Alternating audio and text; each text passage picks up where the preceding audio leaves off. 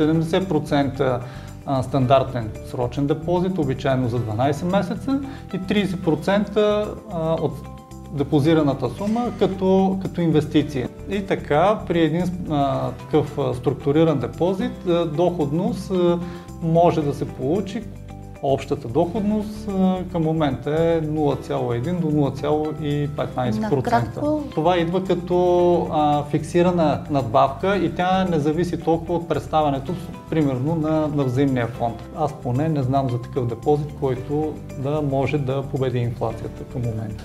Евентуално, ако преценя, че могат да поемат една идея малко по-висок риск, са тези консервативните а, инвестиционни схеми, но там вече отиваме в а, сферата на а, взаимните фондове.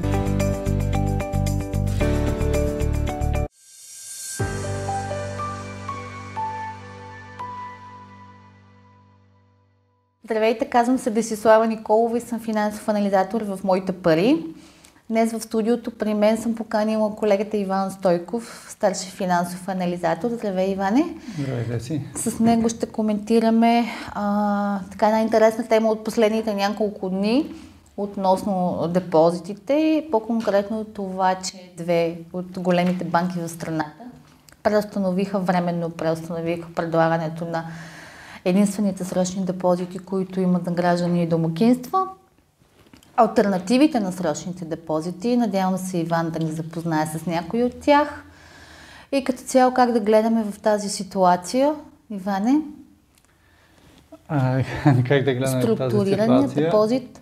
Структурирания депозит. Какво представлява? Може ли да бъде структурирания депозит альтернатива на стандартен срочен депозит и на един обикновен срочен депозит. Да, ти каза, че ще говорим за альтернативите. Сега структурирания депозит, той не е ново понятие, но а, нека около него така да поразсъждаваме дали той точно е альтернативата и дали изобщо ще има други форми на, на депозити, но а, така, ако мога веднага да кажа някакъв отговор, дали е альтернатива, да, що, щом съществува този а, продукт, то е някакъв вид альтернатива. Сега, доколко е удачна, доколко е добра, дали е напълно еквивалент, заместващ класическия депозит, нали? това са нюанси на, а, на темата, на разговора. Но като цяло, щом, щом е разработен от банките, очевидно той се предлага като някакъв вид альтернатива. Този и... продукт, когато беше въведен преди 5 години, 6, нещо такова, някакъв такъв спомен имам. Тогава като че ли повече банки, извинявайте, бяха склонни, имаха такова, такъв вид продукт в своите лихвени бюлетини и ги предлагаха. И може би това си го тълкувам като някакъв преход, който банките искаха да а, направят спрямо потребителите си малко или много да преминат към да ги запознаят с инвестиционните схеми, запазвайки консервативността до момента. Mm-hmm. Аз даже по-скоро бих те върнал още, още толкова години назад във времето, а, повече от пет, а, по времето на предходната финансова криза. Там, ако си спомнеш, тогава структурираните депозити бяха поне за, за хората, които имаха някакъв досек до тях и бяха се поинтересували какво представляват. Ам, айде да не казвам точно хит, но пък бяха една альтернатива, която а, наистина предлагаше доста по-добри възможности от а, възможностите на класическия депозит. И какво имам предвид? А, тогава, за да направя паралел с сега, затова започвам малко по-далеч, а, тогава структурирания депозит, освен че имаше една минимална гарантирана лихва, имаше и добавка към нея, която вече зависеше от определени фактори. Ако си спомняш, това бяха движението на валутни двойки, евро-долар, примерно, а, или пък евро-франк. Да. А, друго, от което зависеше, зависеше от представянето на даден пакет от акции или пък от развитието на някакъв взаимен фонд. Нали, и колкото повече а, доходност носеше тази част а, от а, депозита, т.е. инвестиционната част, колкото повече доходност носеше инвестираната сума, толкова повече ставаше висока и лихвата по депозита. И, и тогава това изглеждаше като така удачен вариант да, да се надскочи доходността на класическия депозит, като се използват определени части и предимства на, на инвестицията. Сега нещата стоят по малко по-различен начин. А, самия структуриран депозит пак се структурира по, по сходен начин. Има част, която е класически депозит. да речем 50 на 50. 50 на 50 или пък най-честото, което е в момента 70 на 30. 70% стандартен срочен депозит, обичайно за 12 месеца и 30% от депозираната сума като, като инвестиция. Нека да дадем един пример с, да речем, за да бъдем по ясни за нашите зрители, да речем един депозит 10 000 лева, в размер на 10 000 да. лева. Приемаме, че структурата му е, се състои от 50% от срочен депозит, да. обикновено лихвата по стандартен срочен, плюс 50% да. от доходността, която се формира да. на конкретно значи, на актив или 10 000 ги разделяме на две равни части, 5 000 в а, стандартен депозит, който, както казах, е със срочност 12 месеца и 5000 отиват а, под формата на а, инвестиция. Като сега вече как формираме доходността, да кажем, от този депозит. Взимаме лихвата от а, срочния депозит, който поне по предложенията на банките, които съществуват в момента, доходността от 12-срочния а, депозит е 0% поне при тези банки, които имат предложения за структуриран депозит. И другата част, която а, осигурява всъщност доходността по депозита, идва от а, инвестицията. Като инвестициите сега в момента основно се насочват към, а, ня...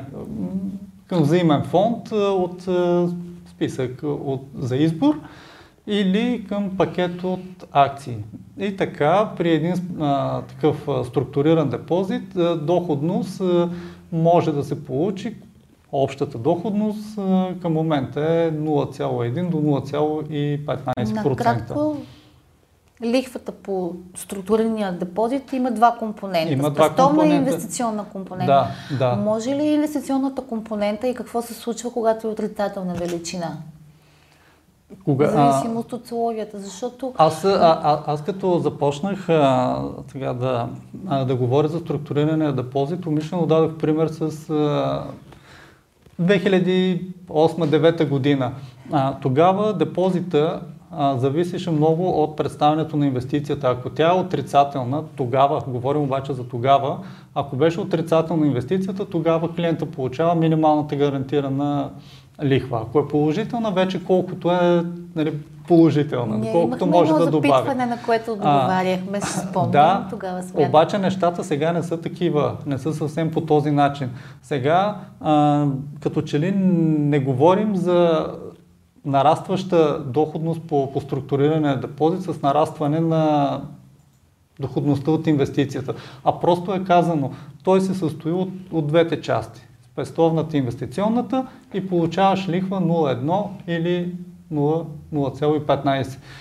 като един вид това идва като фиксирана надбавка и тя не зависи толкова от представянето, примерно на, на взаимния фонд. Той може да поскъпне много, може да поскъпне страшно много, може да, да поевтине, но клиента ще получи тази лихва, която спрямо 0% по стандартния срочен депозит е, е по-добра доходност. Но дали тази доходност като цяло е по-добра от един а, срочен депозит, нали, това вече всеки може да го види. Ако отвори нашите сравнения на депозити, там ще види, че има... Ти прави проучване за структурираните депозити на ниво, много детайлно ниво относно банките, които предлагат такива продукти. Да колко банки имат такъв продукт и а, по твои наблюдения може ли да се каже, че лихвата, доходността по един структуриран депозит може да покрие инфлация от 3% годишно?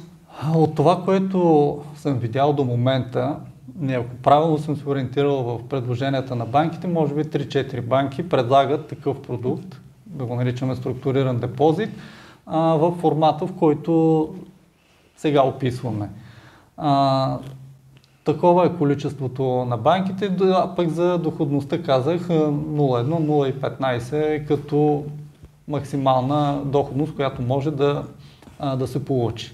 Сега мисля, че е излишно да казвам, че такава доходност не покрива инфлацията и то далеч не я покрива. А, има стандартни срочни депозити и 12-месечни и по-мал, по-малка срочност, които към момента в сравнение с някои структурирани депозити предлагат 2-3 пъти по-висока доходност, но както ти каза, примерно ако вземе инфлация 2-3-4%, към момента няма такъв депозит, който да я покрива. Дали е стандартен, класически, дали е структуриран, аз поне не знам за такъв депозит, който да може да победи инфлацията към момента. Структурираните депозити Гарантирани ли са по закон за гарантиране на влоговете в Гарантиране са, да, защото все пак се откриват като депозит, независимо, Тоест, третират че... се като един стандартен да, срочен да, депозит. Да, да. С същите правила, които въжат за стандартните депозити. До 196 хиляди. Да, и, и като максимален размер, който се гарантира и въобще, че се гарантира, това си е депозит. Добре. Какви са альтернативите?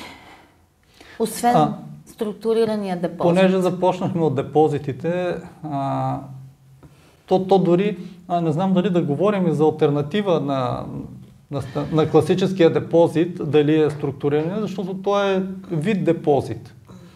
Нали, единия не замества, другия просто имат а, различна структура, така да кажем. Като изключим а, структуриране на депозит, вече може да говорим за съвсем различни други варианти на, на депозитите като цяло. И ние не веднъж сме го коментирали а, и ние с теб и в а, предишните епизоди, които сме направили, а, доста се заговори по тази тема и сега можем просто да, да, да изброим какви са альтернативите. Може би от гледна точка на това, че тези хора, които имат спестявания в банка под формата на депозит, да, могат да помислят. консервативен профил. Нали? Да, могат да помислят да, за варианти. Да не гледаме такъв пазар, да речем, на акции и така нататък, някакви по-рискове портфели, защото, mm-hmm. защото се предполага, че всъщност това е хора, които не са склонни да поемат риск, съответно да спечелят по-висока доходност. Да, така. Е. Кажи накратко какви са, какви са альтернативите. Ами нека да започнем. А, да, нека да започнем от там. А, толкова консервативните Много. А, клиенти, които са с... Гарантирана ли е доходността? С, кои, които имат, а, бях написал някъде, нулева толерантност към, а, към да. риск. Тоест, а, в случая аз имам предвид, не приемат никакъв риск. Може би за тях вариант е точно структурирания депозит, защото там, там риска е точно толкова, колкото един депозит. И сметка, евентуално. И спестовна сметка, да. Евентуално, ако преценя, че могат да поемат една идея малко по-висок риск, са тези консервативните а, инвестиционни схеми, но там вече отиваме в а, сферата на а, взаимните фондове. Има такива предложения които инвестират консервативно в инструменти с фиксирана доходност, облигации, държавни ценни книжа, но естествено, ако търсят доходност, не трябва да очакват чудеса от такива а, альтернативи, от такива инструменти. Казвам чудеса, защото а, да, доходността ще бъде със сигурност по-висока от а, от класически депозит, може би ще бъде в рамките на 1, 2, 3%, да речем годишно, но няма да е толкова висока, колкото при, при рисковите а, схеми, пък за които тези клиенти не са готови. Така че а, консервативните схеми са пък а, друг вариант. Каква е доходността пред тях? Класация правихме скоро. Правихме класация, да. А, съвсем при консервативните сега, а, в най-добрия случай, защото нашата класация включваше а, топ фондовете, топ 3 във всеки рисков профил, а, та в този рисков профил доходностите се движиха някъде около 2-3 до към 4%, хайде така да го кажем. Консервативните земни фондове покриват темпа на инфлация. Да речем, че, да речем, че това е максимума към този момент, което могат да, да постигнат. Да, най-вероятно няма да, да донесат истинска доходност на инвеститора, нали, вече говорим за инвеститор, но пък неговата инвестиция, неговите спестявания пък няма да се обесценят, нали, което а, така аз от време на време обичам да казвам, че а, намалената или елиминираната загуба пак е вид печалба. Така че да, все пак и това е да вариант. Да в предвид това, че когато говорим за доходност и инфлация, спестявания, трябва да имаме така един по-дълъг хоризонт, за който говорим. Mm-hmm. И Никола Янков беше тук в нашото студио и каза, че в исторически план инвестициите на капиталовите пазари, това е основно техно предимство, че в дългосрочен план няколко пъти надвишава доходността по депозити. По депозити със сигурност, дори често бият а, бенчмарка, с който, с който се сравняват. Как ще коментираш това и очакваш ли банките да спрат да предлагат срочни депозити? Към момента са две такива. Очакваш ли да има други, които да последват техният пример? И какво мислиш ам, за това как вложителя трябва да анализира и да тълкува тази ситуация? Защото аз останах с впечатлението, че а, като че ли средностатистическият българин разбира условията, много добре условията, в които функционират банките. И всъщност тази парична политика и кредитни улеснения на Европейската централна банка и това, че банките плащат отрицателна лихва от 0,7 върху свръхрезервите, вместо да се пренесе на тях, всъщност те решават да спират депозитни продукти и така нататък. Как тълкуваш ти тази цялата тази ситуация? Цялата тази ситуация от една определена гледна точка изглежда логична. А, но за да сме убедителни, че е логична, нали, нека да започнем от там. А, за, за, защо са им на банките депозити? Първо този въпрос да си зададем. За, за какво им трябват на банките депозити? И за да отговорим на хората, казваме, че това е а, един от основните източници на, на ресурс за банките, с които те да могат да съответно да кредитират. А, и когато се стигне до един такъв момент, в който привличането на ресурс върви с а, по-голяма скорост, отколкото връщането му обратно под формата на кредити, а, естествено е да, да стане едно, как да го кажа, прекалено натрупване на, на ресурс, а, от който банките не могат а, достатъчно да печелят, защото вече от кредитополучателите няма достатъчно търсене на, на този ресурс. И от, и от тази гледна точка, а, колкото и странно да, да звучи да го кажем, за една банка може да стане пренасищане, да има прекалено, а, как го кажа, да има прекалено много пари, които а, всъщност да, да не работят. И, и да се стигне до ситуацията, която е много наподобяваща на сегашната, а, банките реално да нямат нужда от тези средства. Нали, те, те имат набран някакъв ресурс, м- който се опитват да отдадат под формата на кредити и в същото време продължава да, да се налива друг ресурс, към който няма толкова Искаш интерес. Искаш да кажеш, че банките не са длъжни да имат депозити, така ли, и да привличат ресурс? Защото много ами, хора Аз с това започнах. За да могат да кредитират, трябва да привлекат средства, а за да могат да привлекат средства, трябва да имат депозити. Ако в момента нямат нужда от средства, защо да имат нужда от депозити? Хайде така да, да поставим въпроса.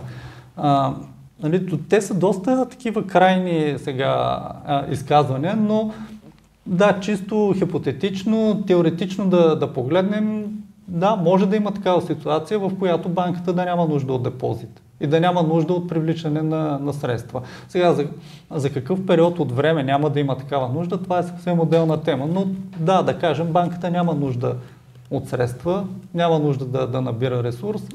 Това, прекратява предлагането на продукта. в банковата система според теб ще доведе ли до по-голямо тър, търсене, инвестиране в зимни фондове и альтернативни, интерес към альтернативни ами инвестиции? Ами аз мисля, че ще, мисля, че ще предизвика, защото а, ние всеки ден наблюдаваме покрай нещата, които правим ежедневно, как, как реагират хората на на промени по депозитите, на политиката на банките по отношение на депозитите и съответно обратната реакция на, на техните а, клиенти. Колкото повече се ограничават а, а, палитрата от продукти, които предлагат банките, и депозити, и спецтовни сметки, а, толкова повече а, ще бъдат търсени техните альтернативи. И към момента мисля, че се засилва интереса към а, как да кажа, към инвестиционните възможности. А, и към капиталов пазар под формата на по-рискови, по-нерискови а, начинания и, и към определени спестовни планове или към определени инвестиционни планове, които са все някакви форми на или на инвестиране, или на депозиране, спестяване, или на комбинация от спестяване и Има ли до инвестиране. този момент как ще дам парите си на някой, който не познавам да ги инвестира вместо мен? То момента винаги го има. Сега, доколкото си познаваме народопсихологията, а, българина не дава да, да му се говорят и да му се дават много съвети за неговите пари. Нали, има един много такъв а, а, неприятен израз, ти акъл не ми давай, пари ми дай. Значи българина обича да взима пари, не обича да взима акъл. Така че мисля, че с, с, това ти отговарям на въпроса дали, дали го има това колебание. Има го и ще продължи да го има. Благодаря ти, Иване, за коментара. Беше забавно и интересно. Прочит на колегата Иван Стойков за актуалните и последни интересни събития на банковия пазар. Благодаря, че ни гледахте. Надяваме се, че сме били интересни и тази седмица. Очакваме вашите предложения за теми. Абонирайте се за нашия YouTube канал. Пишете в нашия форум.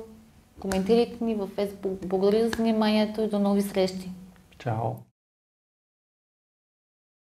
Ако нашето предаване ви допадна, харесайте ни, последвайте ни, споделете ни, абонирайте се, коментирайте, препоръчайте ни, удумайте ни. Ако нещо много ви вълнува, пишете ни. Ще се видим следващата седмица.